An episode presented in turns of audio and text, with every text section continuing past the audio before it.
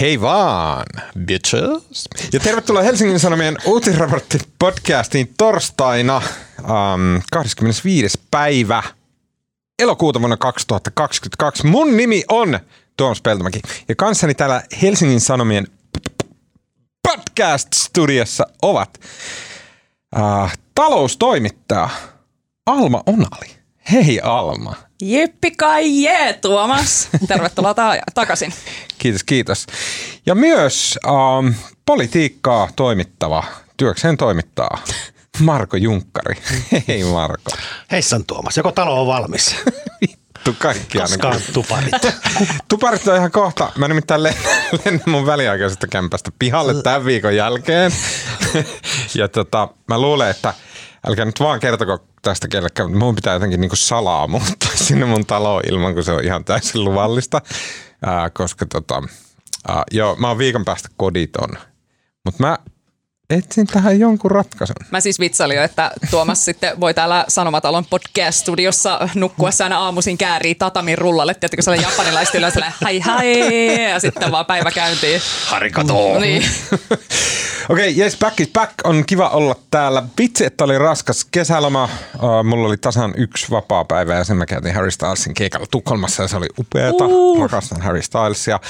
Uh, mä haluan, koska te käytitte jonkun niin kokonaisen segmentin viime podcastista Markon kesäkuulumisiin, niin mäkin haluan, haluan kertoa omat.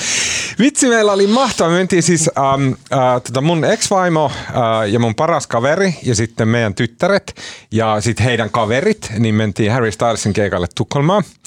Ja sitten minä ja mun uh, kaveri Paavo, niin me oltiin um, niinku full on Harry Styles setup. Meillä oli semmoiset hörhelöboat ja niinku valtavat aurinkolasit ja uh, sormuksia ja mulla oli semmoiset mikroshortsit ja, ja näin.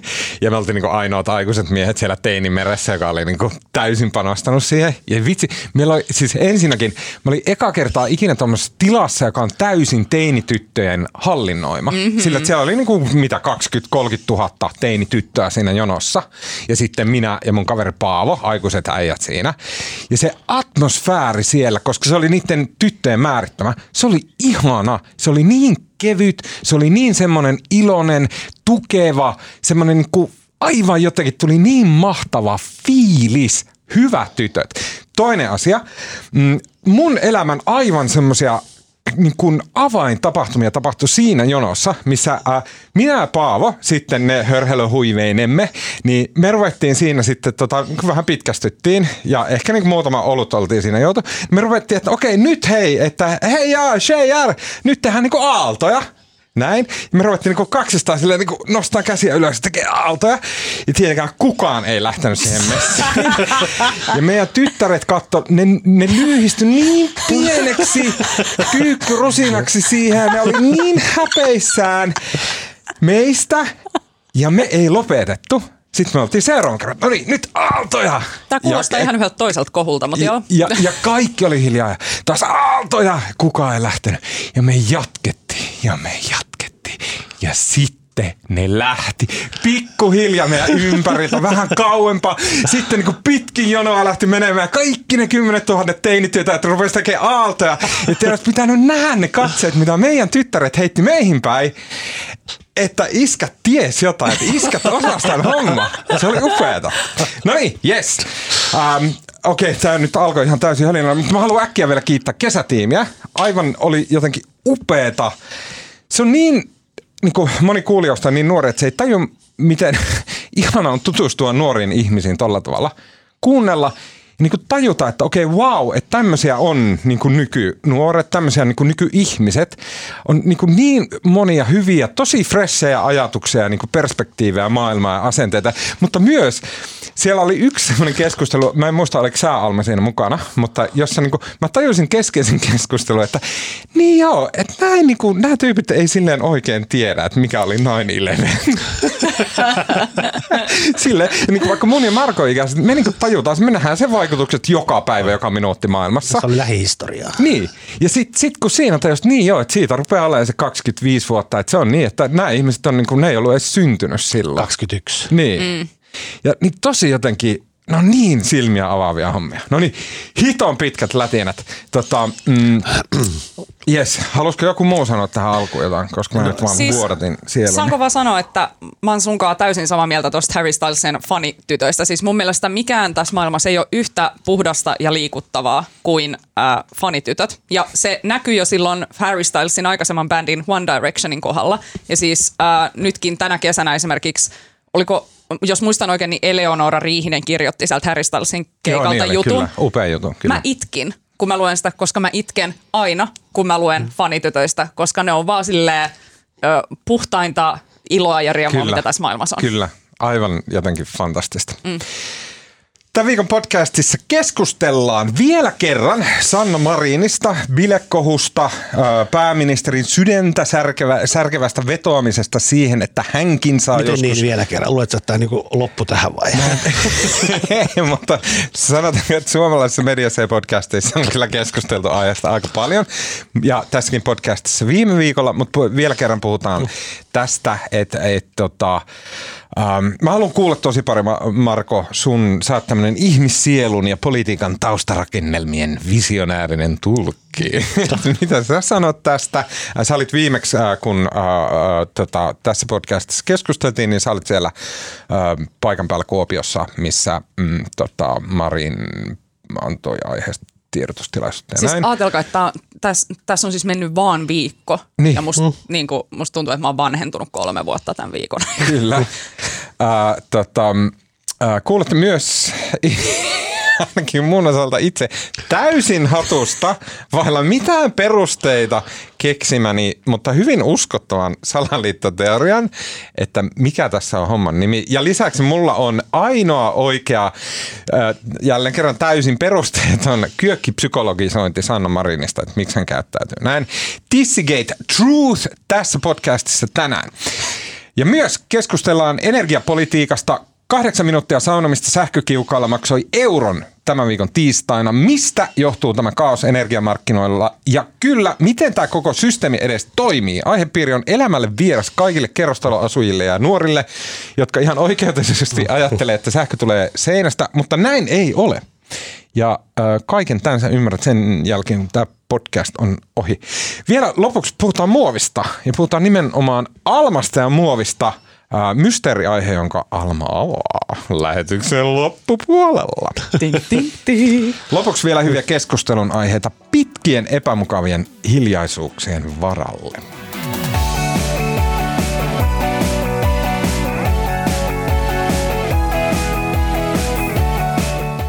Okei, viime viikon tiistaina Suomessa työskentelevät suurlähettiläät olivat kokoontuneet mm, keskustelemaan maailmanpoliittisesta tilanteesta – se oli kyllä tämän viikon tiistaina. Mikä on ollut, ei Suomessa, vaan siis suomalaiset lähettiläät ulkomailla. Okei, okay, just näin päin. Helsinkiin. Uh, joo, jo, siis Suomen suurlähettiläät olivat kokoontuneet keskustelemaan maailmanpoliittisesta tilanteesta ja kuuntelemaan presidentti Sauli Niinistön puhetta samasta aiheesta. Ja silloin taustasävyn vaihtuessa värikkäästä someriitelystä kansainvälisen diplomatian harmaaseen, kontrasti pääministeri Sanna Marinin ja muun politiikan ympärillä saavutti tämmöisen maksimaalisen tason. Ja mä myönnän, että vaikka häntä usein tsemppaan ja mä tsemppaan kaiken näköistä elostelua, kaikki niin kuin härski, semmonen ah, parasta, niin siinä mullakin kävi semmoinen jotenkin myötähäpeän hetki, kun hän joutuu muiden keskustellessa energiakriiseistä ja Venäjästä, niin hän joutui vahvistamaan, että sosiaalisessa mediassa leviävä poseerauskuva, öö, eli tämä niin sanottu tissipusukuva – on otettu pääministerin virka-asunnolla kesärannassa. Hän pyysi kuvaa anteeksi suurlähettiläs, äh, hän, hän siis pyysi äh, kuvaa anteeksi tässä tiedotustilaisuudessa, joka järjestettiin tämän suurlähettiläspäivän yhteydessä. Mm. Tämä kaikki liittyy tähän bilekohuun, joka, kuten Alma sanoi, on vellonut noin viikon ja sen ytimessä on tämmöinen videokooste, jossa pääministerin kanssa juhlii muun muassa julkisvalokuvaajia ja muusikkoja ja niin jotain stylistejä ja radiojuontajia tällaista. Ja sitten ja se on jotenkin, no se on käynyt, se on mennyt ylös ja se on mennyt alas ja nyt tällä viikolla se taas tuli ylös ja tässä on tosi paljon. Mutta kuten mä sanoin alussa, mä haluan nyt uh, kuulla Marko sun takikset tähän. Mistä kohdasta? En mä tiedä. Koko, koko, kokonaisvaltainen näkemys. Tota, tuota, tuota. Mä en ole itse asiassa mä en ole sanakaan kirjoittanut tästä. Se ei ole mikään harkittu teko, vaan ei ole jotenkin. Mä olin siellä, siellä tota, Demareiden kesäkokouksessa viime viikolla ja siellä pääsin kysymään pääministeriltä, käytätkö huumeita tyyppisiä kysymyksiä, mikä oli jotenkin. Mä näin sun kysymyksen siinä äh, streamissa. Se oli hyvä. Se oli tiukka. voi voi. Tota, mutta tässä on niin kuin kamalan monta, kamalan monta niin kuin, jos mä sanon, mä, mä, en anna kokonaisvaltaista esitystä, koska mä, mä en tavallaan pysty tavallaan tekemään sitä, mutta mulla on pari pointtia, mitä mä oon jotenkin miettinyt. Niin kuin yksi on, Yksi on se niin kuin alku silloin viime viikolla, jolloin oli tämä kauhea kohkaus tästä niin kuin median tekemistä virheistä, siis syystäkin osin, ja, ja sanottiinko siellä videolla jauhojengi vai ei, ja näin edespäin. Ja sitten kun tota, se päättyi jotenkin, oliko se niinku ratkaisemattomaan, sanotaanko, sanotaanko siellä jauhojengi vai ei. Spektrianalyysi kyllä kellisti tämän no, mä en, no, ihan sama, mutta sen jälkeen siirryttiin sitten siihen, että tota, että mitä jos tulee kriisi ja onko pääministerillä sijainen ja tavallaan kaikki tämä näin. Niin musta jotenkin, jos vertaa nyt vaikka Jenkkeihin, jossa niin kuin, jos Jenkeissä on niin kuin, joku poliitikko tekee jotain, pettää puolisoaan tai sössii muuten ja se juttu julkaistaan ja Jenkeissään se ajattelu lähtee siitä, että sen jutun niin kuin perusta on siitä, että on kysymys tästä tämän poliitikon niin kuin luonteesta, tämmöinen character. Onko hän niin kuin, äänestäjä pitää tietää, millainen tämä tyypin on niin kuin moraaliltaan ja luonteeltaan ja näin. Tota, tavallaan, joo, näin tavallaan tehdään Suomessakin, mutta jostain syystä, mä en tiedä, onko tämä suomalainen vai eurooppalainen vai mikä ilmiö, mutta jotenkin siihen pitää aina sitten rakentaa se niin kuin – jonkinlainen niin kuin keppihevonen tai tukipuu siihen viereen. Että mm. tavallaan se semmoinen pohdiskelu siitä, onko tämä niin kuin, mitä tämä kertoo poliitikosta ja äänestäjien pitää saada tietää, millainen tämä päättäjä on. Sitten siihen pitää rakentaa just tämmöinen niin kuin jauhojengi huume narratiivi siihen ympärille, tai sitten pitää rakentaa semmoinen, että onko, oliko sijainen. Ja mm. Tämä on musta niin kuin jotenkin vähän hassua, Joo. koska tässä pohjimmiltaan, koska koko kohussahan mm. on musta koko ajan ollut kyse siitä, että mikä on pääministerin arvostelukyky. Miten jos on bileissä, se näkee, että sitä videoidaan, eikö hälytyskellot soi, että niin kuin, tiesikö se silloin, että tämä menee suljetulle instatilille, missä on mitä 90 Kaksi. 92 tyyppiä.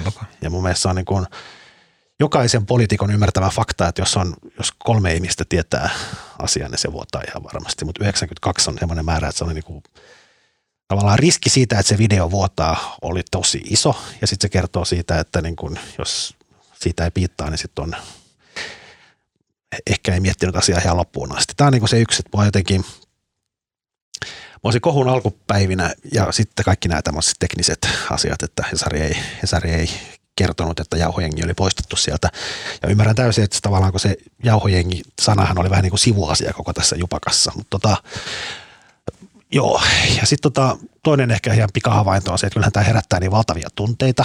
Mm. Mullekin kaverit haukkuu, että niin kuin media, miten, med, miksi media käyttäytyy näin. Ja, mutta siis, siinä ei ole niin kuin, tähän etenee ihan samalla, samalla tavalla kuin kaikki nämä tämmöiset politiikan kohut aina. Tässä ei ole niin sinänsä niin kuin mitään ihmeellistä, että siinä niin kuin se vyöry alkaa ja se kohu jatkuu niin kauan, kun tulee jotain uutta kamaa, uusia paljastuksia. Tämä jatkuu niin kauan, kun tulee uusia kuvia, kuvia jostain ja sitten tämä joko loppuu siihen, että pääministeri eroaa tai sitten siihen, että tämä vaan niin kuin tavallaan ei tule mitään enempää ja kaikki on vähän silleen, että ei tässä nyt mitään sit ihmeellistä ollutkaan. Ja näin nyt vaan kävi. Ja, ja sitten niin vielä sit se yksi pointti, mikä tässä on niin kuin se, tota, siis mun mielestä pääministeri, pääministeri saa bilettää ihan niin paljon kuin itse haluaa ja musta myös ihan kenen kanssa itse haluaa, mutta mun mielestä ne ongelmat tulee just siinä, että tota, miten, miten hän niin kuin tavallaan suojaa itseään ja varmistaa sen, että tästä ei tule tämmöisiä hänelle ja puolueelle ongelmallisia kysymyksiä. Ja tästä päästään niin kuin siihen, mikä tässä on se niin kuin, ehkä niin kuin Marinin kannalta niin kuin se isoin riski, on se, että niin kuin demarit, joiden kannatus on kyselyissä jotain 20 prosenttia, hatusta repäsi sinne, että 20 prosentista on 5 prosenttiyksikköä tai ehkä jopa enemmänkin Marin lisää. Demareiden kannatus olisi huomattavasti alempana siellä, jos Marinia Siis ilman Marinia se olisi 5 prosenttia. No, tota, Ja sitten tota, demarit on rakentanut niin kuin, vaalit on huhtikuussa, paljon se on aika kahdeksan kuukauden, seitsemän kuukauden päästä. Ja demarit on rakentanut tämän niin kuin koko demareiden niin kuin eduskuntavaalikampanja on suunniteltu rakentuvan Sanna Marinin ympärille. Vielä oli Sanna Marin värityskirja. Joo, mä näin kanssa Sanna Marin värityskirjan ja se on niin kuin, Sanna Marin on tämmöinen globaali supertähti ja julkis, erittäin suosittu poliitikko. Hän herättää toki ristiriitaisia tunteita häntä myös sitten osa väestöstä inhoaa syvästi, mutta hänellä on niin kuin tavallaan, hänellä on, hänellä on faneja ja Marinin johdolla niin kuin demarit uskovat pystyvänsä hyvään vaalitulokseen. Mutta nyt jos tämä niin kuin, musta se oli jotenkin niin murheellista. Eilenkin oli, taas oli demareiden, nyt oli siis tuon ministeriryhmän ja tota, muiden pomojen kesäpäivät tuolla Lahdessa ja tänään Hämeenlinnassa. Ja demarit julkisti eilen tämmöisen monikohtaisen, miten energian sähkön hintaa saadaan alas ohjelman. Ja Sehän oli ihan niin kuin, kuin sketsi se tiedotustilaisuus, missä Matias Mäkynen ensin luettelee 12 kohtaa sähkön alentamiseen, jonka jälkeen media kysyy vain ja ainoastaan tästä kohusta, tota, Marin kohusta. Ja tota, se ei ole niin kuin, siitä voi syyttää mediaa, että miksi media kysyy vaan tästä kohusta, mutta onhan tämä niin kuin sille puolueelle niin kuin ihan älytön rasite. Tavallaan että kaikki muu, mitä ne on nyt suunnitellut askelmerkkejä, miten tästä edetään alkusyksystä, eduskunta istuntokauden alkuun ja siitä eteenpäin tämä koko alku menee heiltä ihan plörinäksi, mutta sitten suurin, niin kuin, suurin kysymys on ehkä se, että niin kuin kaikkien puolueiden niin kuin tärkein taho, ne on ne niin kuin tuhannet vapaaehtoiset, jotka tota, tavallaan tekee sitten tavallaan, käyttää omaa vapaa-aikaansa siihen, että ne jakaa sitä hernesoppaa siellä soppatykellä tai myy makkaraa vaalitilaisuuksissa tai jakaa flyereita tekee niin kuin vapaaehtoistyötä ja sitten lähtee myös sitten ehdokkaille, ehdokkaaksi myös ihmiset, jotka niin kuin tietää, että he eivät tule pääsemään läpi, mutta tavallaan puolueen, puolueen puolesta ovat siellä listalla, että tota joku pääsisi. Niin tavallaan niin kuin tämä jengi, joka on myös, niin kuin, koska demareiden kannattajakunta ja jäsenet on iäkkäimpiä kaikista puolueista, niin tämä jengi on semmoista 70 plus väkeä isolta osin tämä porukka. Ja mä luulen, että heille – se on niin kuin tavallaan ehkä vähän eri jengiä kuin se, joka Twitterissä mm. puolustaa vimmaisesti Marinia. Ja tota, tota, mä, mä luulen, että aika monelle siitä tämä on niin kuin todella rasittavaa. Mm. Ja tavallaan ne käyttävät omaa vapaa-aikaansa. Sitten siellä on niin kuin, joku kirjoitti just Facebookissa, niin kuin, että miten kamalaa se tuntuu, että ihmiset, jotka täysin rivi ehdokkaat, jotka Facebookissa esittäytyvät demareiden ehdokkaan, ne saa niin kuin kaiken maailman paskaa jostain jauhojengistä. Eli ei niin kuin mitään osaa eikä arpaata kohuun. Ne, koko puolue ja tämä koko jengi leimataan tällä. Niin, niin sitten se, se iso riski on se, että jos tämä puolueen tärkein ryhmä, eli nämä tavallaan ympäri maata piireissä tekevät vapaaehtoistyötä tekevät ihmiset, jos siellä alkaa niin kuin, jos se vitutuksen määrä nousee liian kovaksi, niin sitten mm. demareiden pitää tehdä ratkaisuja. Mm. Erittäin hyvä pointti. Tosi kiinnostavaa. Aivan todella hyvä. Siis mä, toi oli jotenkin niin valasevaa, että Wow. Just toi viimeinen, siis ka- mm. mä haluan palata moniin noihin asioihin, mitä sä Marko sanoit, mutta mm. toi viimeinen äh, heijasteli sitä, mitä Mikael Jungner sanoi Politiikkaradiossa eilen, että missä mun mielestä oli tosi hyvä rinnastus Juha Sipilän ja Sanna Marinin välillä sillä tavalla, että Juha Sipilän puolustamisesta tuli noloa – että et, et, et se jotenkin meni se mylläkkä Sipilän ympärillä meni semmoisiin sfääreihin, että häntä ei, niin hänen omat fanit ei pystynyt enää silleen sanomaan, että no hei, että mutta se on kuitenkin oikeasti tosi hyvä tyyppi. Ja mun mielestä Hanna Marinin suhteen ei olla menty sen rajan yli, koska tämä on kuitenkin semmoinen, että no okei, no se joi viinaa ja konttas lattialla, että no, mutta se on silti vienyt Suomen NATOon ja bla bla bla. Että se on helppo sanoa niin kuin tavisihmisen, tavallisen ihmisen niin kuin muille, että puolustaa sitä omaansa. Ja niin kuin mun mielestä selkeästi Marinin se raja ei ole vielä ylittynyt. Mutta mun mielestä tässä, ja tämä on nyt tosi tämmöistä tajunnanvirtaa, mutta toi on sama mekanismi, mistä mä kuuntelin yhden luennon joskus. Se oli amerikkalainen poliittinen tämmöinen niin kuin organisaattori, kertoi Obaman presidentinvaalikampanjasta, että miksi se oli niin hillitön menestys.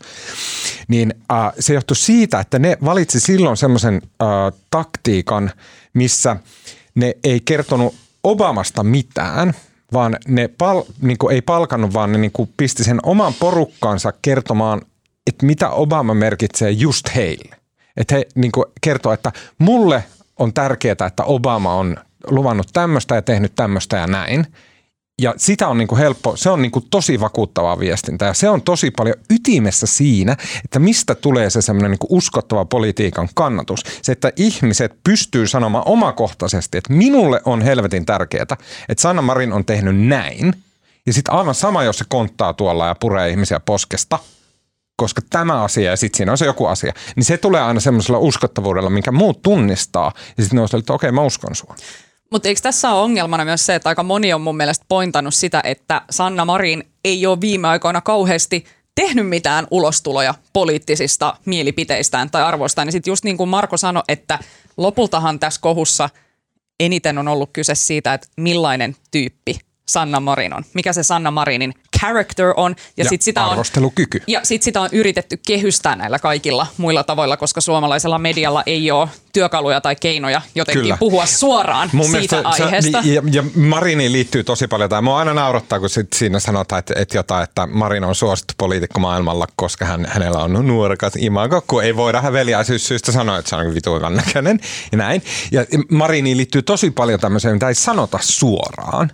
Ja tässä ehdottomasti on tätä niin kuin ulkokultaisrationalisointia, minkä, ja senhän media osaa, että me halutaan kirjoittaa tästä, niin kuin, koska vitun kuuma nuori pää, pääministeri konttaa aivan kännissä tuolla ja tiedätkö, nylkyttää ihmisiä. Me halutaan kirjoittaa sen takia. Tuomas. Mutta näin se nyt on. Ja, ja että me halutaan kirjoittaa tästä sen takia, ja siis mä en tarkoita, niin kuin, että, että kukaan, niin kuin, mä, mä niin kuin liiottelen, tai mikään niin kuin Helsingin Sanomien virallinen mm. linja, vaan silleen, mitä se psykologia toimii, mm. että, että niin kuin kuuma aihe. Ja sitten toimittajat on ihan helvetin hyvä keksimään, että ja me tehdään tämä sen takia, että mm, äh, va- valtapositiosta, demokratia, tämmönen, niin kuin nämä tulee silleen hihasta ravistelemalla se niin. rationalisointi sinne. Ja sitten mä voin kuvitella, että sen takia varmaan tos, siis tää, mä haluan puhua siitä someaspektista kohta lisää, mutta mun eräs kollega sanoi tosi hyvin, mikä liittyy myös tähän sun havaintoon näistä demari-aktiiveista, niin jotka ei välttämättä pyöri yhtään missään somessa. Ja tiettekö, saa uutisensa just vaikka siitä iltauutisista ja sitten ne näkee iltapäivälehtien lööpit, kun ne käy ärrällä. Ja silleen, mm, että monille on varmaan tuntunut aika silleen erikoiselta, että – ensin on nähnyt vain jonkun uutisen, että on joku bilevideo, Sanna Marin bailaa. Ja sitten ne jatkaa elämäänsä ja sitten seuraava otsikko onkin, että kömpikö pääministeri koksupäissään Olavi Uusivirran kieli korvassa kotiin ja miksi se uhkaa kansallista turvallisuutta, niin varmaan jengillä on sillä hetkinen, mitä tässä niinku välissä tapahtui? Ja välissähän tapahtui ihan hirveästi, mutta kun se ei näy, jos sä et ole vaikka siellä Twitterissä. Niin tää on, niin kuin, että sen takia on vaan se, että kun monet, joku Annikka Saarikko ja muilta, kun on kysyttänyt, että mitä sä ajattelet tästä kaikesta, ne on silleen, että no mä oon vähän kiusaantunut ja vähän hämmentynyt, niin se on varmaan tosi ison osan fiilis tästä kaikesta, koska se jotenkin – pyörii eri todellisuuksissa niin kuin eri vauhdilla se mm. koko prosessi. Ja sitten jää niitä tiedon, rip, aidon tiedon rippeitä ja sitten on niitä vääriä tiedon rippeitä ja kaikki menee sekaisin. Niin voin hyvin kuvitella, että iso osa jengistä on vaan silleen, että anteeksi, mutta mä en nyt ihan tajua enää, mm. mistä tässä on kyse. Mm.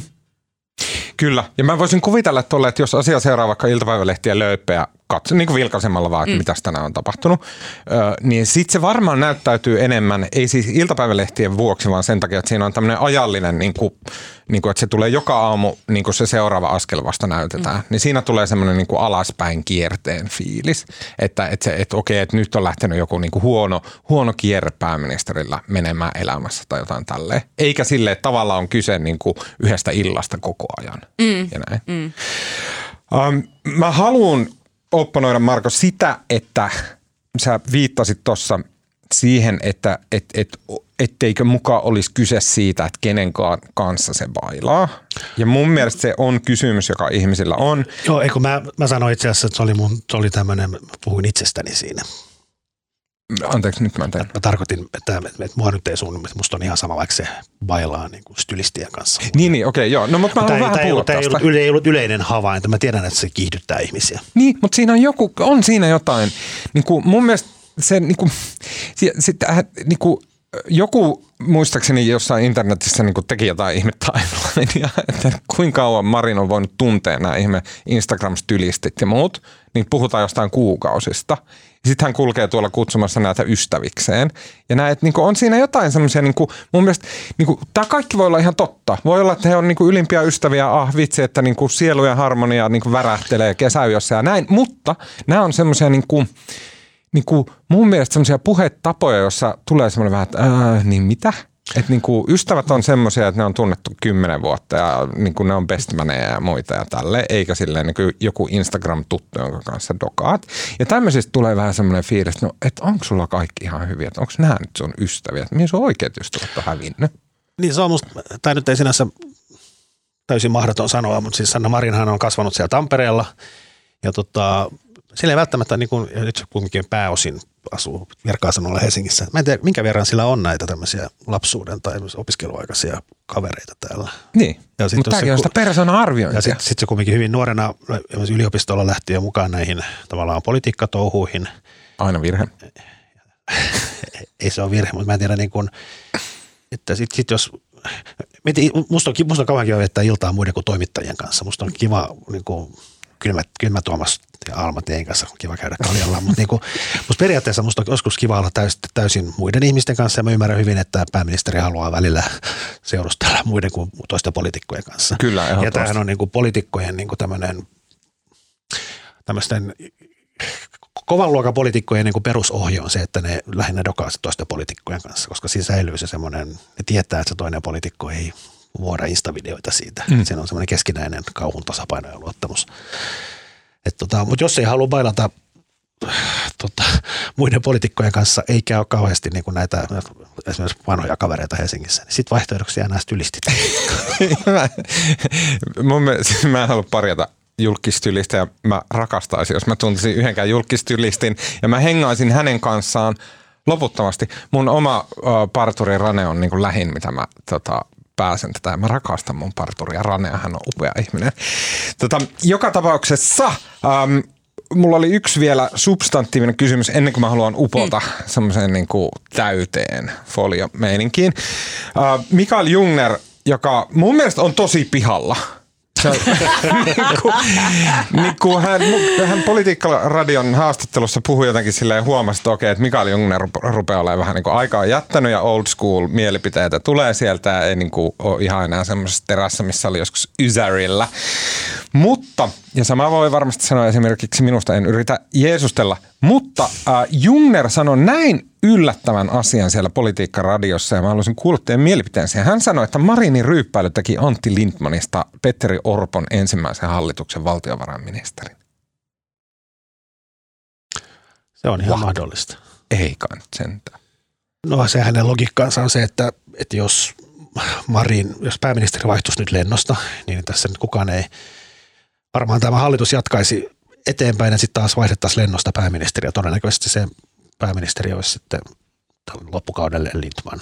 Ja sitten Junkmar, no hänhän Lindman hävisi yhdellä vai kahdella äänellä sen pääministeriäänestyksen mm. silloin viimeksi. Se nyt on päivänselvä. Ja tai sitten toinen logiikka on se, että jos vaalit, vaalitulos on näiden nykyisten gallupien mukainen, kokoomus on ykkönen ja demarit kakkonen ja tota, tulee sinipunahallitus, missä on kokoomus ja demarit, niin tämmöinen yleinen politiikan uskomus on se, että vanhan pääministerin on niin kuin aika hankala mennä sitten, sitten jotenkin harmittaa mennä hallitukseen kakkoseksi. Ja ajatus se, että Marin ei menisi sitten hallitukseen, vaan Lindmanista tulisi valtiovarainministeri ja Marin, Marin puhemies tai joku puhemies tai sitten lähtee niin kuin tämmöiselle globaalille uralle tekemään jotain ihan muuta.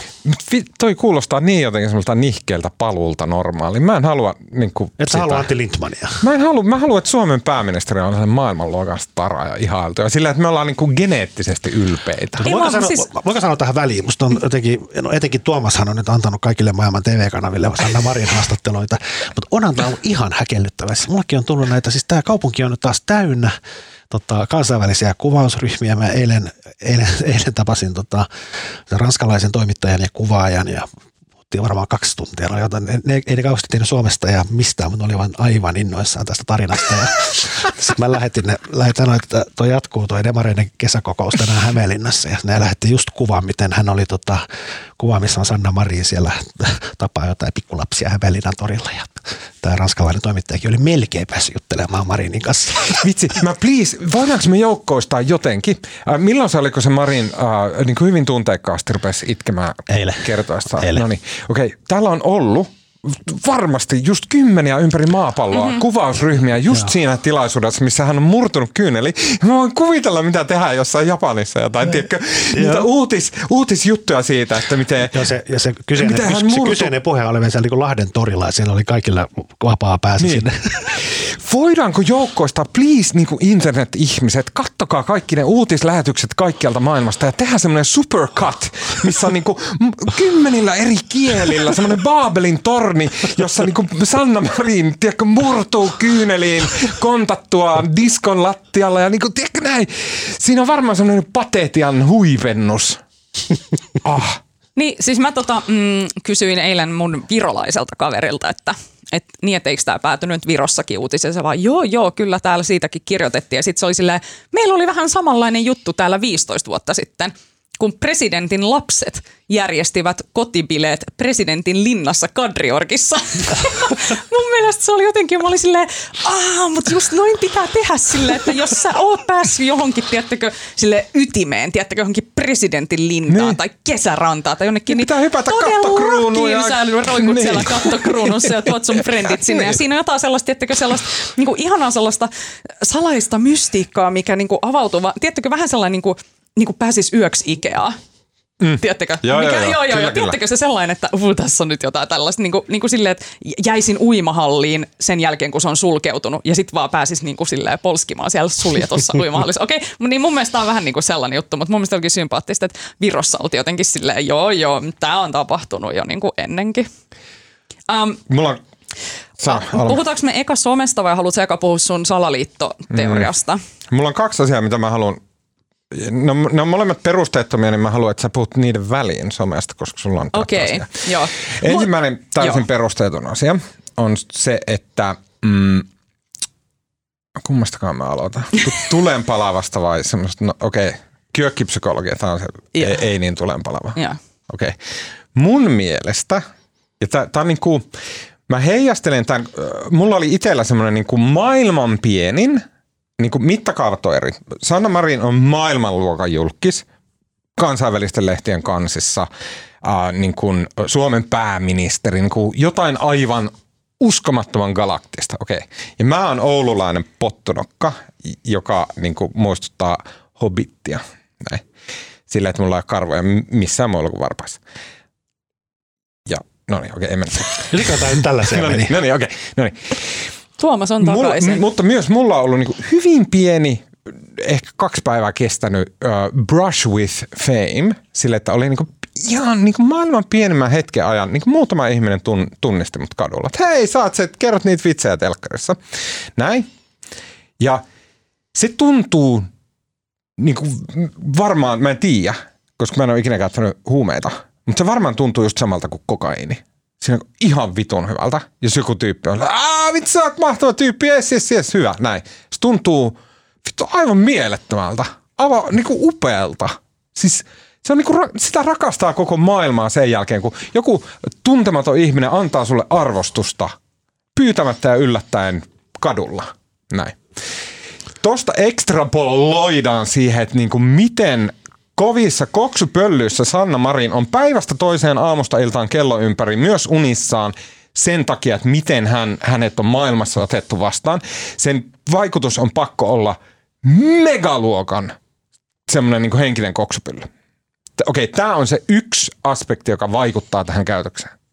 Toinen on se, mikä monet toimittajat tun, tunnistaa siitä, että kun pääsee johonkin ihailemaansa asemaan tai työpaikkaan, pienestä lapsesta asti sä katsot vaikka, että Aa, haluan olla toimittaja, joka kirjoittaa juttuja, vaikka ää, upeita matkareportaaseja. Ja sä unelmoit siitä ja se on sille mieletön semmoinen, sä katot niin ylöspäin. Ja sit kun sä pääset sinne ja sä tajuut, että se on pelkkää paskaa, mm-hmm. että se on semmoinen niinku tyhjyyttä, että niinku hätäpäissään jotain vaan keksitään nyt tähän näin. Niin se on semmoinen niinku tyhjyyden, semmoinen niinku, että ei tällä olekaan mitään väliä, ei ole mitään pyhempää tarkoitusta, vaan tämä on tämmöistä aivan ihme sekoilua. Ja Sanna Marin on nähnyt tämän tyhjyyden – Suomen pääministerinä, mutta myös sille niin kuin maailman mittakaavassa. on nähnyt, kun joku Macron kaivaa nenää jossain. Ja se tajuaa, että ei ole mitään korkeampaa, ei mitään ylempää. Ja nämä kaksi psykologista asiaa törmäs nyt sillä tavalla, että sitten se on se, että no aivan sama, menkää takahuoneeseen vetäkää kokkelia, mä vaan haluan nähdä sitä. Nyt dokataan ja nyt niin kuin pussailkaa jumalauta, tissit tiskiin! mä veikkaan, tää on niinku, t- mä kerron tää humorista, mä, mä uskon, että tässä on niitä niinku murusia, miten ymmärtää pääministerimme käytöstä. Mä en usko. Saa kertoa lyhyesti välissä mm. oma hetkeni globaalissa julkisuudessa. Anna mennä. Yes. Kesä 96 olimme Apulehdessä kesätoimittajana minä ja Anna-Liina Kauhanen, joka on nykyään Helsingin Sanomien pääkirjoitustoimituksessa. Ja silloin oli just alkanut nämä, tota, nämä, nämä, tota, nämä, nämä Eukon kannon MM-kisat tuolla Sonkajärvellä. Tämä oli vissiin, olisiko ne kerran vai pari ollut sitä ennen. Ja sitten me oltiin kesätoimittaja Liinun kanssa ja päätettiin, että me lähdetään tekemään reportaasia. Ja sitten matkalla keksittiin, että mehän osallistutaan. ja me sit, tota, päästiin kisapaikalle ja sitten kun ne tiesi, että me ollaan toimittajia, niin ne sanoivat, että me, me ei päästy niin kuin varsinaiseen kisaan, kun päästiin mukaan, mutta meidän piti lähteä ensimmäisenä. Ja, tota, ja siellä oli tota, mä kannoin sitten liinua ja lähdettiin menemään ja se matka on ihan helvetin pitkä. Siinä oli alussa semmoinen niin vesieste. Liinu oli sitten mun repparissa ja kivuttiin sinne e- esteelle ja sitten mä kaaduin. Me kaaduttiin suoraan pää edellä sinne vesiesteeseen. Ja siinä oli tota, vaikka kuinka monta niin kansainvälistä Mä haluan Reuters. Ja se kuva siitä kesältä 96, kun minä ja Liino kaadutaan pää, esillä, son, pää edellä Sonkajärvellä sinne vesiesteeseen, niin se oli sinä vuonna eniten maailmalle levinnyt niin video tai uutispätkä Suomessa. Missä se kuva on? I love this. Missä se kuva on? Mehän löydetään se jostain. Joo, joo. Toivottavasti ei. Aivan Kuvatoimittaja. Pyydetään jotain kuvatoimittajaa Mutta siis, äh, saanko mä vähän kanssa niinku, tää, tyhjyyspointti ja tää mm. kämäsyys on mun mielestä niinku aika sellainen olennainen, mitä mä oon itekin miettinyt tässä. Että se, mitä tämä koko kohu ja tämä, että mitä se kertoo niin kuin jotenkin just tästä Marinin Ma- Marinista itsestään ja näin. Ja sille, kun katsoo niitä videoita, niin mulle itselleni tuli sellainen fiilis, että aamut, ai niin, että Sanna Marinhan on niinku muovaa silleen muutaman vuoden vanhempi. Ja me kuulutaan tähän IRK-galleria-sukupolveen.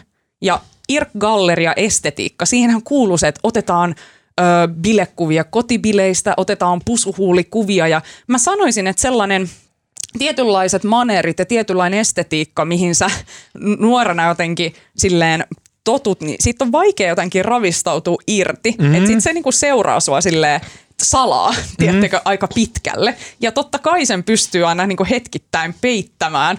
Mutta sitä aina välillä se purskahtaa jostakin esiin se sellainen, että olenkin tällainen maakunta galtsumimmi, koska mä oon itekin se maakunta Galtsumimmi, joka käytti liikaa kajaalia ja joka otti kotibileistä ryyppykuvia ja latasi ne sinne Irk-galleriaan, koska Irk-galleriahan, vaikka se oli tällainen vähän niin kuin eko, eko ja so, sosiaalisia medioita, niin eihän se ollut mikään, ei ollut kauheasti mitään galtsujulkkiksi. Tai jos oli joku galtsujulkkis, niin sitten se oli sen tietyissä piireissä mikä pyöri mikä niin se galtsu? Irk-galleria. Galtsu. Jo, galtsu, joo, joo. Galtsu oli siis tällainen äh, internetsivusto, mihin ihmiset pysty lataamaan omia kuviaan. Okay. Ja sitten sä pystyt kommentoimaan niitä muiden okay. kuvia. Se oli niinku tällainen selain muodossa toimiva Instagram aikoinaan. IG ennen IG. Just näin. Suomalainen IG. Joo. Ja sitten, Tosi ähm, paljon traktorimpi. Niin, mutta silleen, että et ei ollut mitään, ja sitten kun ne algoritmitkaan, ei ollut mitään sellaista algoritmit, että vaikka syöttäisi sulle jatkuvalla syötöllä jotain tällaista kamaa. Ja sitten mä rupesin ajattelemaan sitä, että hetkinen, että ei oikeastaan silloin edes ollut, eihän nuoret ihmiset silloin päätynyt mihinkään julkisuuteen. Tai oli ehkä jotain muusikoita, näyttelijöitä, ehkä joku kohukirjailija, mutta muuten niin kuin, tiedättekö, että nuoret ihmiset ei noussut mitenkään sellaiseen julkisuuteen samalla Julkisuudessa tavalla kuin... oli Pertti Paasio ja Spede Pasanen ja ei ketään muuta. Niin, nimenomaan. Mutta tänä päivänä nimenomaan tämän uuden sosiaalisen median logiikan kautta niin kun, äh, sinne julkisuuden areenalle, i, i, areenoille, joita on siis useampia, niin pääsee tosi paljon enemmän, tosi paljon erilaisia eri ikäisiä ihmisiä. Mutta siis, ähm, et, ja nyt sitten jotenkin, tämä tämä liittyy, mä puhun siitä somesta vielä myöhemmin, mutta jotenkin tämä fiilis siitä, että että et sinne Galtsuun, kun lataili jotain kuvia, niin sehän oli jotenkin just se fiilis, että no ei näitä näe mikään iso joukko ja mitä hmm, väliä. Kyllä. Ö, niin tavallaan, että voiko sekin olla... Mä, Onko se jotenkin se vanha ajatusrakennelma sitten ollut selittää, selittää nyt sitä, että miksi pääministeri... Mutta ei se täysin selitä sitä. Ei täysin, ei, se, se, mutta se on niin pieni atomi niin. sitä on mukana mut, siellä. Mutta sitten tämän takia, että mulle tuli näitä galtsu-fiiliksiä ja sellaista niinku muistelua, että hetkinen, mitä se niinku meininki silloin oli, niin, ja muutenhankin tämä koko kohuhan on vähän niin kuin paluu sellaisiin vanhoihin hyviin missikohuaikoihin. Siis milloin viimeksi Suomessa on ollut joku kohumissi, tiedättekö? Hmm. Siis sehän on ihan sellaista vanhaa maailmaa. Eihän sellaisesta nykyään ole puhuttu moniin vuosiin. Ja nyt on sitten eka kertaa pitkästä aikaa on tällainen tiedättekö, pääministeri on kohumissi kohu hyvin eri tavalla kuin ennen, mutta silti se tapahtuu uudestaan ja yleisesti mulla on tässä yhteiskunnassa jotenkin sellainen olo, että et ihan kuin olisi jotenkin silleen vuosi 2006 tiedättekö, on galtsu ja kaikilla jupeilla menee vitun lujaa jossain jyrkänteen reunalla ja taantuma häämöttää, mutta kaikki on vaan silleen tits and cocaine, vaikka oikeasti ollaan kohta silleen, että pettuleipää ja tiedättekö, pirtti pimeänä sähkökatkoksen takia. Kyllä. Ja sitten mulle tulee tästä kaikesta lopulta aika turvallinen olo. Tiedättekö sellainen paluu nuoruuteen, missä mä istun kampaajan penkillä. Siellä joku kampaaja Kuusankosken laittaa mulle polkkatukkaa kuntoon eka ekaa koulupäivää varten ja mä luen seiskaa, koska kotiin ei tullut seiskaa, mutta kampaajalla voi lukea seiskaa. Kyllä. Ja sitten siellä lukee, että ah, pääministeri onkin vain ihminen. Ja mä en tiedä, onko tämä nyt jotain sellaista lama-ajan tai kurjuuden nostalgisointia, mutta sille, että sitten tulee se fiilis, että no, kaikki on vähän kämästä, pääministeri myöten. Mm. Ja siinä on jotain tosi lohdullista. Mun mielestä myös. To, mä jaan ton ajatuksen, mikä oli semmoinen ehkä neljäs ajatus silleen parin päivän myssyttelyn jälkeen, mikä mulla tuli tästä Marinin alkuperäisestä bilevideosta mieleen. Että ah, tavallaan kuitenkin, että että tossa se on se suomalainen eliitti. Siellä ne konttaa jostain teatterivipissä, että Sanna Marin on asemassa, ja tämä on ehkä myös niin laskettava häntä vastaan, että hän voisi soittaa kenelle tahansa. Harry Stylesille, sanoa, että hei, lähdetään bisselle – ja Harry Styles lähtis sata varmana. Sekin on nähnyt Sanna Marinista kuvat ja se tietää, että okei, vitun kuuli nuori pääministeri Suomesta. Se voisi tehdä kaiken tämän, mutta se lähtee teatterin vippiin konttaa jostain niin kuin lonkerotahrojen päällä. Ja et, et, et, et Suomessa ei ole, lukuun ottamatta jotain tiettyjä suomenruotsalaisia sukuja, joilla on niin kuin omat meiningit, josta me ei tiedetä mitään. Mm-hmm. Näin mulle on kerrottu luotettavilta tahoilta.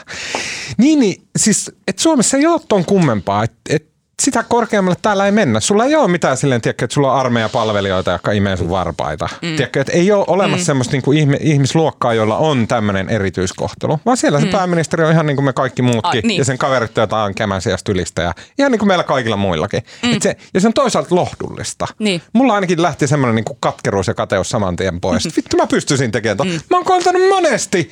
Mä oon tehnyt aivan hirveätä asioita, paljon pahempaa kuin Sanna Marin. Mm. Ja et, et, et, tämmöistä se on. Ei ole sen parempaa. Mutta mut, saanko nyt mennä vielä tähän? Nyt me ollaan niin yliajalla tämän kanssa. Ei, Joo. ei, mutta et, et, nyt mä oon sitten vaan miettinyt sitä, että jos palataan vielä tähän someen ja siihen, että kun Marko sanoi aikaisemmin, että ainahan nämä politiikan kohut menee näin, mutta kyllähän tämä on eri. Ja mä argumentoin, että tämä on eri sen takia, siis mä oon aidosti miettinyt paluuta simpukkapuhelimen ja paperilehteen. Ja päästäisikö joku meidät takaisin siihen aikaan, missä kameralta piti siirtää kuvia tietokoneelle ja silloin piti väkisinkin vähän tuli mietittyä, että julkaisenko mä näitä kuvia jossakin vai tuuttaanko suoraan sen kuvan ottamisen jälkeen vaan tälle jonnekin esille. Siis vanhat hyvät ajat oikeasti. Give those back. Mutta siis, ähm, mut, tämä johtuu myös, että, että ennenhän politiikan kohut, niin kun ei ollut mitään sellaista tällaista media- ja someympäristöä, niin sanotaan, että paperilehdessä julkaistiin ehkä yksi tai kaksi mm. juttua tällaisestakin teemasta. Mutta nyt tämä meidän systeemi mahdollistaa sen, että yksittäinen media voi tuutata vaikka 16 juttua päivässä tästä yhdestä asiasta kaikista eri näkökulmista. Ja silloin se tavallaan hämärtyy se mittakaava ja merkityksellisyys siitä, että kuinka tärkeästä asiasta on oikeastaan kyse. Että paperilehdestä kun sä luet, niin saat vähän silleen, että no herran pieksut, mutta siellä on se Sivu kaikki muu. ja- niin. ja sitten niin kuin yleensä mä oon kaikessa sellaisesta, että somen vika ja some tekee meille sitä ja tätä, niin mä oon sellaisista analyyseistä yleensä silleen kroh ja bläh ja uh, boomers ja näin. Mutta nyt tämä keissi on aidosti avannut mun silmät siihen, että että tämä on se koneisto, joka me ollaan luotu ja joka me ansaitaan. Ja me ollaan sen vankeja. Siis some on se, joka erottaa tämän Kekkosen ryppäilystä. Some on nimenomaan se. Niin. Mutta mun mielestä myös some on se, joka tässä määrää, ei media. Niin, siis kyllä, kyllä. Kaikki on se, "Ö, media Siis- teette väärin. niin kuin, Niin, siis ei, ei media tässä heiluta tahtiukkoa. Joo, eikö mä lähinnä, no ensinnäkin kyllä nyt siis some on ollut jo mitä 15 vuotta ja Niin. niin. kyllähän niin kuin 10 vuotta, tai siis pitkän aikaa, kyllähän niitä kohuja on ollut siinä aikana, kun on olemassa verkkolehdet, että ei tämä nyt viittasi lähinnä siihen, mutta mun pointti oli se, että ei siis niinkään ehkä tämä julkaisutahti, vaan se, että nämä kohut etenee tavallaan mm. niin, että ensin tulee tietoa tipoittain ja sitten tota, tavallaan se kohu jatkuu ja jatkuu ja sitten aina jälkikäteen tulee mm. kriisikonsultti saukkomaan sanomaan, että olisi kannattanut heti kertoa Jokuhan. Marinin kanssa on laatinut niin viestintästrategia, joka on se, että tuntien sisällä kohusta hän marssii tiedotustilaisuuteen, vastaa joka ikisen kysymyksen, niin yrittää tyhjentää sen pankin. Tietoinen Kyllä. valinta, toimii tai ei. Mä haluan nyt mennä... Eh, Mä, mä- saanko mä vielä nopea kertoa? Mä haluan Noniin. politiikan tutkija Antti Ronkainen ää, kirjoitti mun mielestä erinomaisen kolumnin tästä aiheesta Suomen Kuvalehteen. Ää, siinä ää, kolumnissa Ronkainen tuo esiin sen, että kuinka tämä kohu räikeästi tuo ilmi tämän hybridiympäristö ja tämän totuudenjälkeisyyden, missä me nyt eletään. Ja Ronkasen mukaan se johtuu ensinnäkin siitä, että somejulkikset tietysti monetisoi sen koko elämänsä. Ja siihen kuuluu se pakko kaiken raportoimisesta, mitä sun elämässä tapahtuu. Mieluiten siis positiivisista asioista, mutta välillä kannattaa myös kertoa jotain surullista, koska se se vasta niin kuin kiliseekin kassaan. Ää, Ronkanen kirjoittaa näin, että pääministerin bailaus tai ruisrokin jatkot kesärannassa ovat asioita, joita ei voi yksinkertaisesti jättää somettamatta seurauksista viisi. Kyse on elinkeinoon liittyvistä mykistä pakoista. Eli tämä on just tämä, että että et jollekin Sabina Särkälle ja muille, niin se ei ole pelkästään sellainen, että et, et niinku laitoin tämän kuvan Galtsuun, koska jos sä eläisit Galtsuajassa, niin kukaan ei näkisi sitä, ketään ei kiinnostaisi, sä et saisi siitä rahaa. Et, ja silloin ehkä olisi paljon helpompaa laittaa se jopa Galtsuun, mutta tänä päivänä sä laitat sen kuvan Galtsuun just siksi, että se on osa Leviäisi. sitä sun ansaintalogiikkaa. Näkyy, Ja sitten äh, Ronkanen kirjoittaa, että että tämä mykkäpakko on myös medialla, että journalismin on myytävä, eikä se voi ohittaa sitä soma, somemyllyä sen journalismin mykän pakon. Ja sitten se Ronkanen kirjoittaa, tapaus ilmentää uutta totuudenjälkeisyyttä, jossa ihmiset, somejulkikset ja media ovat pakotettuja hulinoimaan ja heittelemään kakkapusseja juoksuhaudoissa. Miten loistavasti kuvattu, koska siltä tämä on tuntunut Ronkainen välillä. on ero. Nyt mä haluan, koska tämä on folioteoria, mutta mun mielestä tässä on Saanko tähän väliin sanoa, pitäisikö me jättää se sähkön hinta aihe pois täältä kertaa? Me ollaan puhuttu jo tunti. Niin. ehkä Otetaan se ensi viikolla. Okei. Okay. Um, Tämä folia-asia, mutta tällä ei ole mitään, niin kuin, mitään perusteita todellisuuteen, mutta tämä sisältää kaksi aitoa kysymystä. Um, mä uskon silleen semisti, hyvin vähän, mutta vähän kuitenkin uskon, että tämän taustalla on joku taho. Pääasiallinen syy, miksi mä uskon näin, on, että mun mielestä, ja korjatkaa saman tien, jos mä oon väärässä, mun mielestä missään ei ole esitetty eikä vastattu siihen, että kuka koosti sen videon. Nämä Marinin konttailut ja, ja tota, äh, niin kuin maaniset äh, dance movit ja, ja niin kuin, äh, kavereiden konttaaminen kaverilla ja pureminen poskeen silleen sensuellisesti. Ne kaikki on koostettu eri, ää, eri ajoilta, eri Instagram-story-postauksesta, jossa, jos ne olisi ollut silleen 20 niin kuin story-postauksen joukossa neljä sekuntia Marin kännissä, niin se olisi näyttänyt miltään. Joku on tehnyt tämän supercutin, jossa, joka on niin kuin hirveän näköinen tavallaan, tai ei hirveän näköinen, se on tulkista sijasta kiinni, mutta joka niin kuin alleviivaa tämän sekoilumeiningin Marinin kannalta. Joku on tehnyt sen. Mun mielestä ei ole vastattu, että kuka sen on tehnyt. Me ei tiedä, kuka se on laittanut liikkeelle, miksi. Mä olen, ja mä en halua mennä niin kuin, monista syistä mä en halua niin kuin nimetä mitään tässä, mutta mun mielestä mä oon nähnyt uutisoinnissa, että sit se, se on niin kuin tarjoiltu ihmisille, se on lähetetty ihmisille. Se on oltu sille, että hei, ootko huomannut tämän, että tehkää tästä juttua. Lisäkysymys, kuka hillos ja tarjo, niin kuka otti ja tarjotteli tämän tissipusukuvan? Tarjotteli mun mielestä medialle ensin ja sen jälkeen, kun media, mediahan sitten, kun he saa niin jotain tämmöistä omaa skuuppia, niin media rupeaa niin hilloamaan sitä, että okei, että tehdään tämä niin rauhassa ja näin tarkistellaan faktoja ja näin. Ja ilmeisesti tämä mun mielestä, ja tämä on nyt täyttä folio, että et, et tämä ihminen tympääntyi siihen, että medialta ei tullutkaan jatkoa ja sen jälkeen postasi se ylilaudalle. Niin mä, mä en väitä, että tämä on totta, se hyvin todennäköisesti ei ole totta, koska asiat yleensä perustuu niin kuin sekoiluja siihen, että ihmiset rupeaa niin kuin aivan kiimasena lärää jotain vanhoja someja takaisin. Hei, täältä löytyy lisää näin. Sillähän se menee niin kuin semmoista pahaa tahtoa ei yleensä ole. Mutta nämä kysymykset mua vaivaa.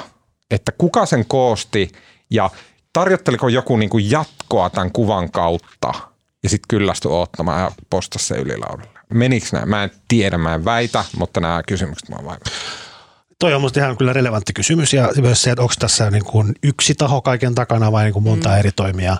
Ja onhan myös, en tiedä voiko tästä päätellä mitä, mutta onhan nämä ajoitukset ollut se, että se ensimmäinen tuli kesken sen demareiden eduskuntaryhmän kesäkokouksen, joka on kumminkin puolueelle niin kuin tavallaan tärkeä tapahtuma. Toinen tuli sitten just ennen suurlähettiläspäiviä. Joo, ja toinen mm. tuli mun mielestä silleen, että just kun se rupesi vähän hiipumaan tuo Marin juttu, niin piu, sitten pistettiin niin, niin toiselle. Saas nähdä, mitä tulee seuraavaksi. Niin. Mä oon miettinyt itse Mä... tätä samaa tosi paljon. Mun Kyllä. mielestä se on toisaalta on täysin mahdollista just, että se on vaan sellaista yleissekoilua, että joku on ottanut vähän kuvakauppaista jossain tai joku on ollut vaan samaan aikaan baarissa ja on ollut sille ja sitten Joo. lähettänyt kavereille se videon ja sitten ne lähettää sen eteenpäin ja sitten se vaan niin kuin leviää eikä siinä ole mitään sen suurempaa ideologiaa taustalla. Mm. Mutta sitten herää myös kysymys, että kun selvästi tämä jotenkin tapahtuu myös tälle vähän niin kuin ripotellen, että aina kun se on vähän niin kuin laantumassa ja ajatellaan, että tämä oli tässä, niin sitten tulee se joku Minkä seuraava voi selittää asia. Niin kuin mm. ihan niin, niin kuin normaalit ja näin. Mutta joku niin kuin kysymyks, kysymyksiä on. Onko me putsattu 50 minuuttia? Ihan oikeasti. Voi, voiko niinku, Voisiko tämän kaiken vaan jättää jo taakse? Äh, Silleen new life, new me, kaikille mä, meistä. Mulla on semmoinen käsitys, että voi olla mahdollista, että tulee jotain lisää vielä. Marin itsekin mun mielestä puhuu siihen suuntaan, että, että kuva, kuvia vaikka mitä vaikka mitä voi tulla näissä Kyllä. tilaisuuksissa. Luojan kiitos, mä oon just lähdössä tältä alalta. no niin, puhutaanko, puhutaanko tästä? No niin, okei, okay, eli... Ähm, Uh, mites tämä uutisraportti podcast toimii tämmöistä nuorten naisten ponnahduslautana eteenpäin elämässä. Ja, ja me a- pysytään Tuomaksen kanssa täällä. me, jotenkin, me jotenkin kyetä tämän kummempaa. Uh, Alma, sä oot ottanut loikan eteenpäin elämässä ja susta tulee siis tutkija. Joo. Tampereen yliopiston tutkija. Kyllä vaan. Mulla on ensi viikon keskiviikkona viimeinen työpäivä mm. Helsingin Sanomissa – ja sitten siitä seuraavana päivänä mulla alkaa jo työsopimus Tampereen yliopiston kanssa. Minusta tulee väitöskirjatutkija. Niin, onneksi olkoon. Se kuulostaa jotenkin Kiitos. aivan älyttömän, en tiedä, kuulostaa jotenkin silleen mahtavalta. Mä haluan, että mä kadehdin sua. Päästäänkö me karokkaan sitten? Pääsette ehdottomasti. Päästään. Mä oon kauhean vähän ollut karonkoissa. Mun kaverit on jotenkin niin, niin tyhmiä, että kukaan oikein väittelee. mä oon ollut tarjoilijana karonkoissa vaikka kuinka paljon. Ottakaa omat miekat, jotkut puumiekat mukaan, niin voidaan sitten miekkailla siellä. Ei tota... tarjoilijalle saa olla miekka. Eikö? Mitä? Eikö sä menet siis johonkin tämmöiseen tutkimusprojektiin? Eli Joo. Eikö se ole aika aika? Milloin sun väittely pitäisi olla valmis? Mutta, mutta älä, älä vaan sano vielä, että mikä se aihe on, koska mä haluan puhua. Mä haluan, no niin, okei, okay, älä, älä um, lipsaa tästä. No siis ö, olen kuullut siis tarinoita siitä, että tällaiset humanistiset väitöskirjat etenkin, niin ihmiset saattaa tehdä niitä on kuin kahdeksan tai kymmenen vuotta tai enemmänkin, mutta mulla on tällainen vakaa pyrkimys, että minusta tulisi väitöskirjatutkija neljän vuoden päästä, eli 35-vuotiaana ajattelin olla tohtori. Ja Marko, jos sun pitäisi niin kuin sanoa, että mikä on Alman äh, väitöskirja-aihe, silleen niin kuin sä tiedät mikä se on, mutta jos sun pitäisi niin kuin silleen, että mikä on Alma-mainen väitöskirja-aihe, niin mikä se sun mielestä olisi? No musta se olisi joku tämmöinen voikkaa ennen ja nyt tutkielma. tutkielma Kymenlaaksolaisesta sielunmaisemasta. Joo, joo, joo. Se olisi kova. Miten upea. Mä jotenkin miellä, että se olisi jotain, just jotain, joo, ton tyylistä, niin kuin paikallishistoriaa. Siinä olisi ehkä joku talouskulma just silleen, voikkaan voima. jotain tällaista. Mä mieltäisin, että se voisi olla myös kulttuurihistoriaa. Abba, Uh, Abba suomalaisessa, en tiedä, sosialismista, jotain tämmöistä. Joo, joo. Tosi hyviä ideoita. Erinomaisia väitöskirjaideoita nyt, jos kukaan on kuulolla. Mutta totuus on, että sun väitöskirja käsittelee muovia. Joo, kyllä vaan. Siis, polymeerejä, eikö muovia polymeerejä? Polymeerejä, kyllä vaan. Siis tota, mm, tää lähti siitä, että mä siis tein gradun jo tästä teemasta. Se oli siis kulttuurin tutkimuksen tällainen kansainvälinen gradu ja mä tutkin siinä ihmisen ja muovin suhdetta, mm. millaisena se piirtyy Ylen ympäristö journalismissa, tällaisessa erityisesti muovikampanjassa, mikä niillä oli muutama vuosi sitten. Ja, ää, siis mä rakastin tehdä mun gradua. Se oli mun mielestä aivan ihanaa. Mä en ole elämässäni varmaan ollut niin rentoutunut tavallaan töitä tehdessä, niin se oli just se korona, ää, koronasyksy 2020. Teikö se silloin gradu? Tein, joo.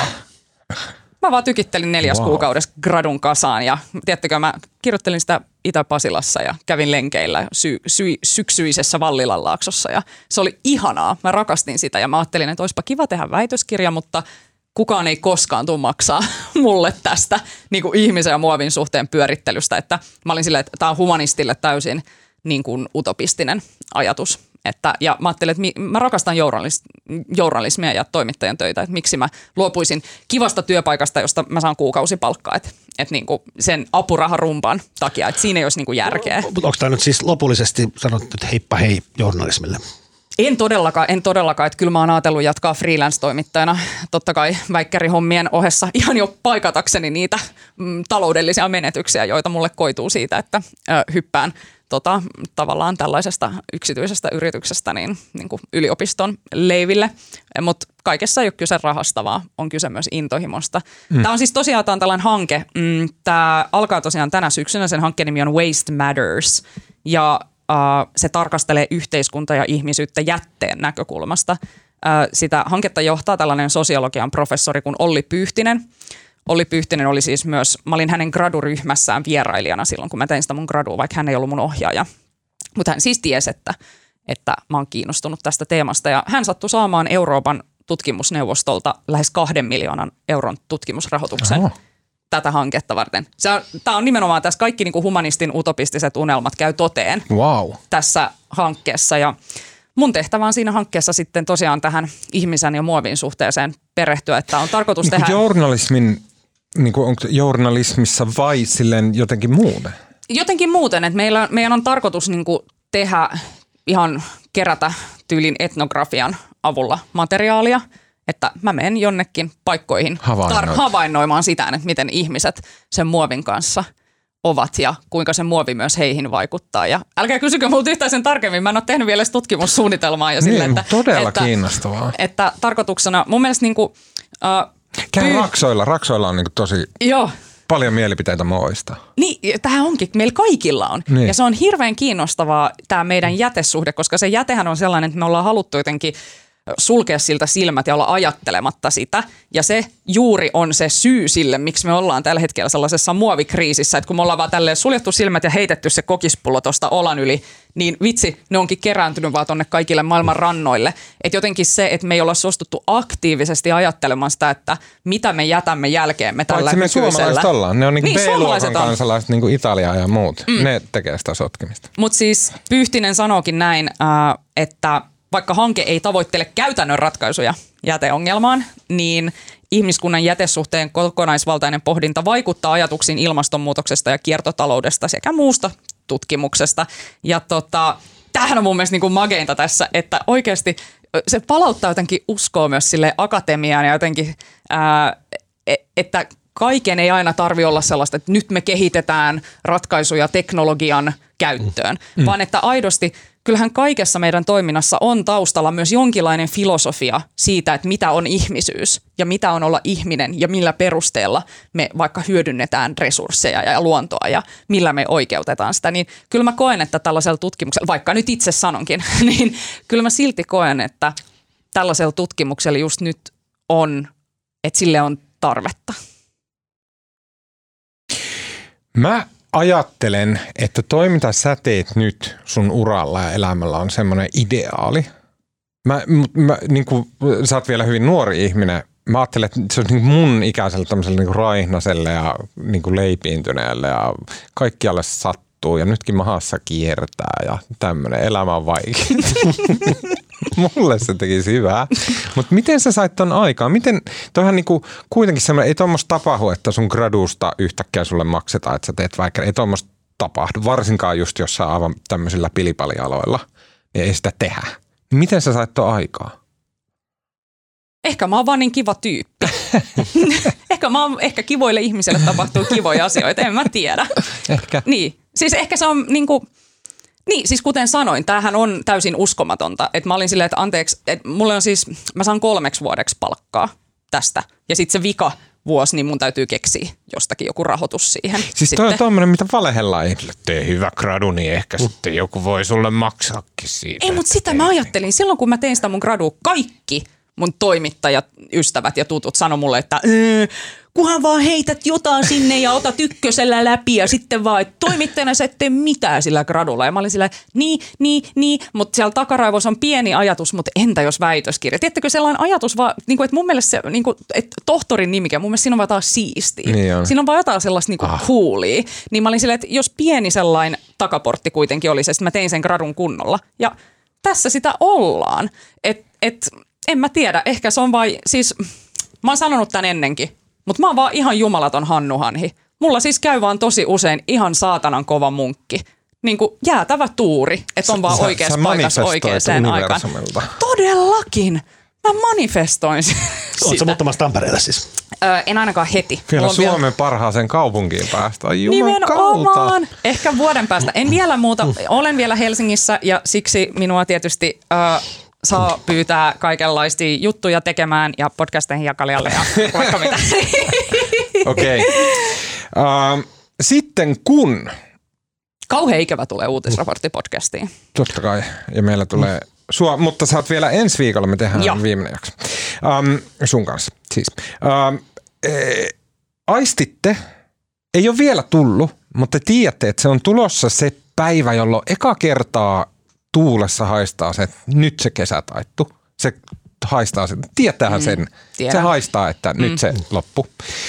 Ja se tulee ja just niinä aikoina te ehkä haluatte käydä vielä viimeisen kerran semmoisella aurinkoisella terassilla ottamassa. Vielä pystyy juomaan kylmän juoman ulkona.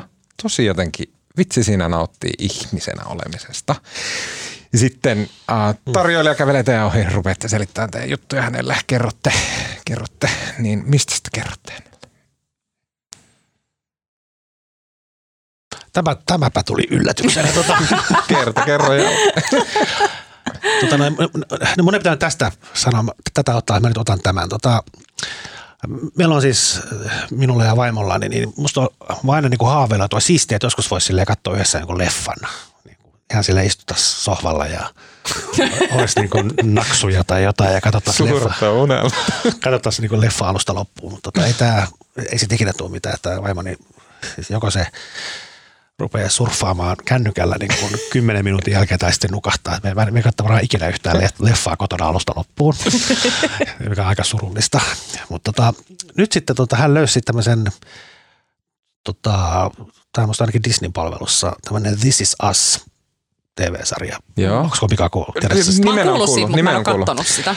Ja se on tota, hän rupesi sitä katsomaan ja sitten se niinku pakotti mutkin katsomaan sitä ja tota, me ollaan nyt, tai hän on, no joo, mä, mä kerroin ensin sen idean. Se on, tota, se on oikein, se on tämmöinen ihmissuhde draama, eikä siinä sinänsä ole mitään ihmeellistä, mutta siinä on aika niinku makea tarina. Eli siinä on tämmöinen, se tapahtuu niinku monessa eri ajassa yhtä aikaa, mutta se perustarina on se, että tota, tota, oli tämmöinen pariskunta, joka nainen odotti kolmosia ja sitten tota, siellä tota, sairaalassa tota, näistä kolmesta vauvasta sit yksi kuolee. Mutta sattumalta sinne sairaalaan tuodaan niin kun paikallisen paloaseman pihalle oli jätetty niin kun vastasyntynyt vauva, joka jätetty paloaseman pihalle ja se tuotiin niin kun samaan aikaan sinne sairaalaan, missä nämä tämä pariskunta oli just saanut nämä kolmoset, joista yksi kuoli. Ja sitten ne päätti ne päätti adoptoida sitten sen sinne tuodun vauvaa, se onnistui ja sitten se perhe on muuten valkoinen, mutta se kolmas lapsi oli, tämä adoptoitu lapsi oli musta. Ja sitten se kertoo niin kuin, se tarina niin kuin alkaa siitä, kun nämä sisko ja veli ja, sisko ja hänen kaksi veljään, tämä musta veli ja kaksi valkoista lasta, niin ne on 35-vuotiaita. Ja sitten tavallaan niistä yksi on tämmöinen tai tämmöinen näyttelijä, joka on tämmöinen, esiintyy tämmöisessä B-luokan jossain komediasarjassa. Sitten tämä musta mies on tämmöinen huippuluokan tota, finanssinero ja sitten tämä tyttö on tämmöinen jotenkin elämässään kaikenlaisia vaikeuksia kokeva. Mutta sitten se kertoo sit niiden elämästä ja sitten se niinku koko ajan takautuu sit sinne, niinku sinne heidän niinku lapsuuteen ja sitten tähän nykyhetkeen. Ja se kertoo, niinku, ja sitten itse asiassa vielä näiden lasten vanhempi, niinku isovanhempien tarinaa. että se hyppii niinku ajasta toiseen tosi makeasti tehty mm. ja sitten siihen on saatu tämmöistä niinku, tämmöistä niin kuin rotujen välistä ja ylipäätään ihmisyyteen liittyvää. Niin kuin, se on oikeasti aika makea se sarja. Aa, vitsi, että kuulostaa upealta. Siis parasta on se, että nyt kun, sit, kun vaimo on tästä innoissaan, niin se, on, se katsoo niitä jaksoja niin paljon nopeammin kuin minä, että nyt se on, nyt se on niin kuin, Siinä katsoin jo kaksi ekaa kautta ja mä oon nyt aika paljon perässä, mutta se ei sinänsä haittaa. Mä saan välillä katsella yhden jakson välistä. Että katsoa kautta sille, että näkee jakson numero kolme ja 11 ja 14. mutta se on hyvä sarja, suosittelen. Uh, This is Us. Yes. Netflix, eikö Disney Plus? Kuusi kautta vissiin tullut jo, että jo. Okei, okay, äh, mä suosittelen äh, kahta asiaa. Äh, HBO Maxilta. Äh, olen ennenkin varmaan tässä äh, podissa suositellut sarjaa nimeltä Tuka and Birdie. Äh, Tuka and Birdie on aivan sairaan hauska animaatiosarja kahdesta kolmekymppisestä lintumimmistä, jotka tällaisesta Bird Townissa elävät tällaisten kolmekymppisten naisten elämää, työ- ja parisuhde- ja ystävyys huolineen. Se on mun mielestä aivan sairaan hauska ja siitä on tullut nytten kakkos- ja kolmoskausi, joka on tällä hetkellä meneillään. Uh, Tuka ja Birdie uh, pelasti uh, esimerkiksi mun kesäisen korona, koronasairastumisen. Katoin niitä ja mä lämpimästi suosittelen. Toinen, mitä mä suosittelen, mulla niin tässä viikon sisällä ö, alkoi niin tulla korvista kaikki tämä Marin analyysit, jotka toistuu samanlaisina eri ö, tavallaan niin kuin mediasta ja muodosta toiseen ja Twitterissä ei mistään muusta puhutakaan ja jotenkin silleen meni täysin hermo siihen kaikkeen, mutta silti en pystynyt vaan täysin sulkemaan kaikkia luureja, vaan jotakin kuunneltavaa piti löytää. Niin ää, löysin tällaisen podcastin, joka on ollut siis mun tietoisuudessa hyvin pitkään, mutta jota en ole vaan ennen aikaisemmin kuunnellut. Ja se on ää, äm, ajankohtainen, analyyttinen ja anaalinen popmusiikkipodcast PS Tykitellään, jota oh, vetävät jo. Oskari Onninen ja Niko Vartiainen. Ja ei ole toukokuun jälkeen tullut uusia jaksoja. Oskari ja Niko, äh, kai te aiotte jatkaa PS Tykitellään podcastin tekemistä, mä toivon niin. Mä oon kuunnellut vanhoja jaksoja ja tiedättekö, mulla on sellainen olo, että tai mä, mä oon niin kuin silleen, että jos, jos mä oon niin jotenkin tosi stressaantunut, niin mä en yleensä pysty kuuntelemaan silloin musiikkia. Ja jotenkin ehkä on ollut vähän pitemmän aikaa jo sellainen, että äh, ei oikein pystynyt. Mutta sitten mä rupesin kuuntelemaan tätä podcastia ja sitten mä kiinnostuin niistä bändeistä ja aiheista, joita, joista Oskari ja Niko siellä puhuu. Ja mä oon alkanut kuuntelemaan ihan uutta, siis musiikkia, jota mä en ole kuullut ennen. Mä en esimerkiksi ole mikään kovin suuri popmusiikin kuluttaja, mä oon enemmänkin tällainen hevimuija esimerkiksi. Niin mä oon löytänyt tosi paljon kaikkea uutta kuunneltavaa tästä ja se on jotenkin ähm, kivasti niin kuin irrottanut mua tästä Marin, Marin myllystä, niin suosittelen PS Tykitellään podcastia. Um, tiedätkö, mistä tulee PS Tykitellään podcastin nimi? No. Eikö sä tiedä? Tämä on niin vanha internet-arkeologia, että um, tämä on niinku yksi vanhimpia suomalaismeemejä, missä joku oli postannut just jonkun Kouvolan paikallisen S-Marketin tota, ilmoitustaululle. Se, siinä, kun ennen niin postattiin ilmoituksia, niin. kun ihmisillä nyt ei yleisesti ollut internetiä käytössä. Sitten joku tämmöisen äh, saatanan palvonta Blackis-bändin äh, tota, jampat oli laittanut siihen ilmoituksen, että tota, mä en sana tarkkaan muista, mutta se oli jotenkin silleen, että äh, tarvitaan rumpalia soittamaan tota, saatanan synkkää, raskasta, pahaa musiikkia, jossa palvotaan saatanaa ja uhrataan vauvoja ja vitun paha meininki. Yes. Äh, terveisin Askenath, Blagorta ja Seppo. PS, tykitellään. Se on yksi parhaimpia asioita, mitä on ikinä, ikinä meemiytetty internetissä, mutta sieltä se tuli. Tota, mä haluan suositella podcastia, josta mä oon kuunnellut vasta yhden jakson, joka on poikkeuksellinen ja poikkeuksellisen hieno. Tämä on BBCn podcast. Have you heard George's podcast on sen nimi.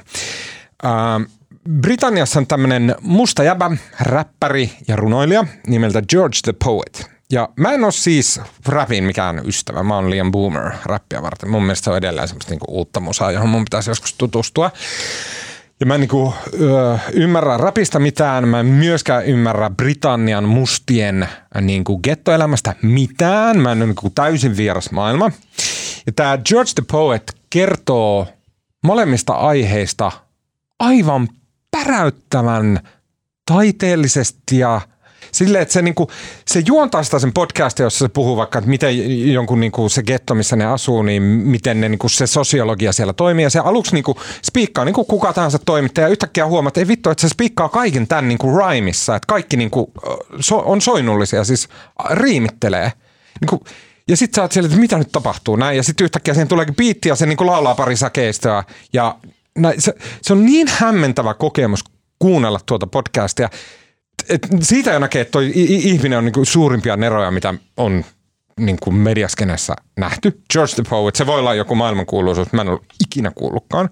Uh, have you heard George's podcast? Ja se, ne aiheet, mitä se käsittelee, on niinku ihan näitä samoja niinku politiikkaa, politiikan vaikutuksia niinku elinpiireihin ja niinku yhteiskunnan tasa-arvoja ja näitä näin. Mutta niin käsittämättömän taiteellisella ja hienolla tavalla, että kuunnelkaa yksi eka jakso, niin te vakuututte saman tien tästä. Have you heard George's podcast on sen podcastin nimi. Okei, siinä kaikki tältä erää. Kiitos Alma Onali. Kiitos. Tuleva tohtori Alma Onali. Kiitos Marko Junkkari. Kiitos. Mun nimi on Tuomas Peltomäki ja ääniä, kuva ja kaiken muun mahtavan meille tekee tällä viikolla Janne Elkki. Uh, muistakaa lähettää meille palautetta, at uutisraporttia kuullaan taas ensi viikolla ja vielä tähän niin anteeksi siitä, että yksi aihe nyt jäi välistä, mutta se on Sanna Marinin syytä. Moikka moi!